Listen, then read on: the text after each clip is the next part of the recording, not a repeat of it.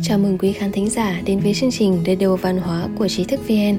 Kính chúc quý vị một ngày mới an lành. Hôm nay mời quý vị đến với bài viết của Thiên Cầm. Gia đình có bốn bảo vật này, không hưng vượng cũng phú quý.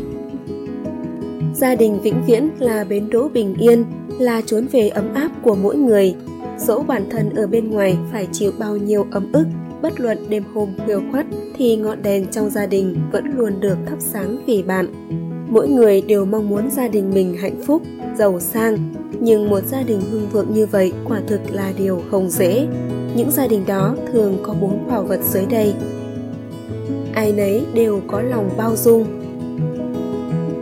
Phàm mọi việc, lùi một bước biển rộng trời cao, trong cuộc sống chẳng thể nào mọi sự đều thuận lòng như ý sẽ khó tránh khỏi những khi bất đồng ý kiến với người khác.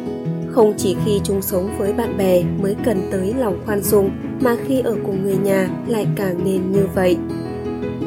Khi gặp chuyện trái ý, những lời oán trách chỉ là thứ vô dụng. Sự việc đã xảy ra thì cần học cách tiếp nhận nó, chứ không phải một bực chỉ trích người nhà mình.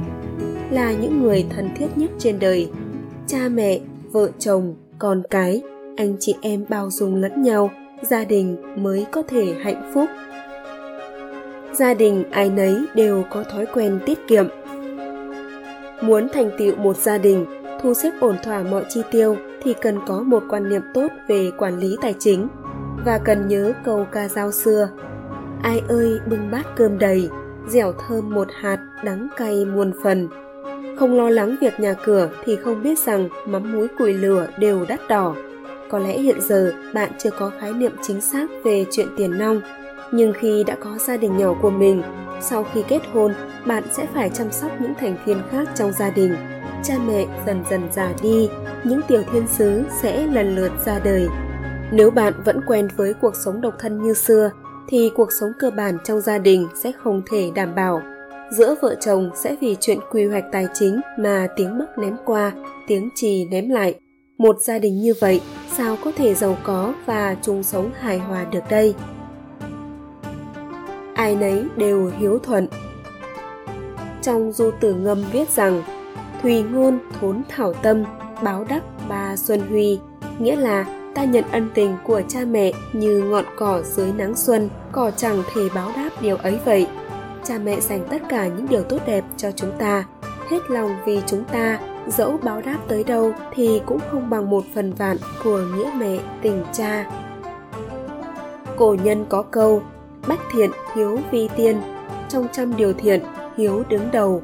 Con người có hiếu thì cuộc sống mới thuận, người hiếu thuận ắt có phúc báo. Tương truyền thời xuân thu có lão lai tử vô cùng hiếu thuận. Năm 71 tuổi, ông vẫn mặc quần áo sặc sỡ, đóng giả làm cậu bé ngây ngô đuổi gà đánh đổ thùng nước khiến cha mẹ cười nghiêng ngả. Sau này, lão lai tử trở thành tấm gương điển hình về lòng hiếu thuận với cha mẹ. Con cái không có lòng hiếu thuận là nỗi bi ai lớn nhất của cha mẹ. Cả đời vất vả dưỡng dục con cái trưởng thành, đợi tới khi tóc bạc ra mồi, không còn khả năng lao động mà con cái bất hiếu thì ngay cả nhu cầu cơ bản của cuộc sống cũng chẳng thể đảm bảo. Gia đình sao có thể hạnh phúc được đây? Gia đình ai nấy đều có lòng yêu thương. Nhân ái hiếu đễ là mỹ đức văn hóa truyền thống. Đễ là chỉ sự yêu thương giữa anh chị em trong gia đình. Họ đều là người thân, chung sống với nhau từ tấm bé, khó có thể tránh khỏi những lúc cãi cọ. Nhưng chỉ là lời qua tiếng lại trong những việc vặt vãnh, khi gặp đại sự, chẳng thể qua loa đại khái cho xong việc.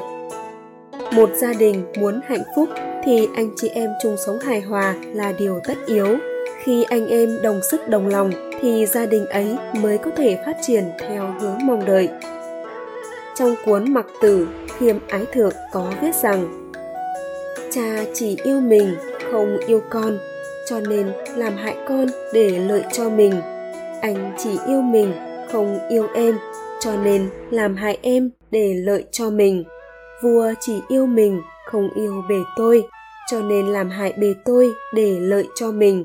Thế là vì sao? Tất cả đều sinh ra từ chỗ người ta không yêu thương lẫn nhau.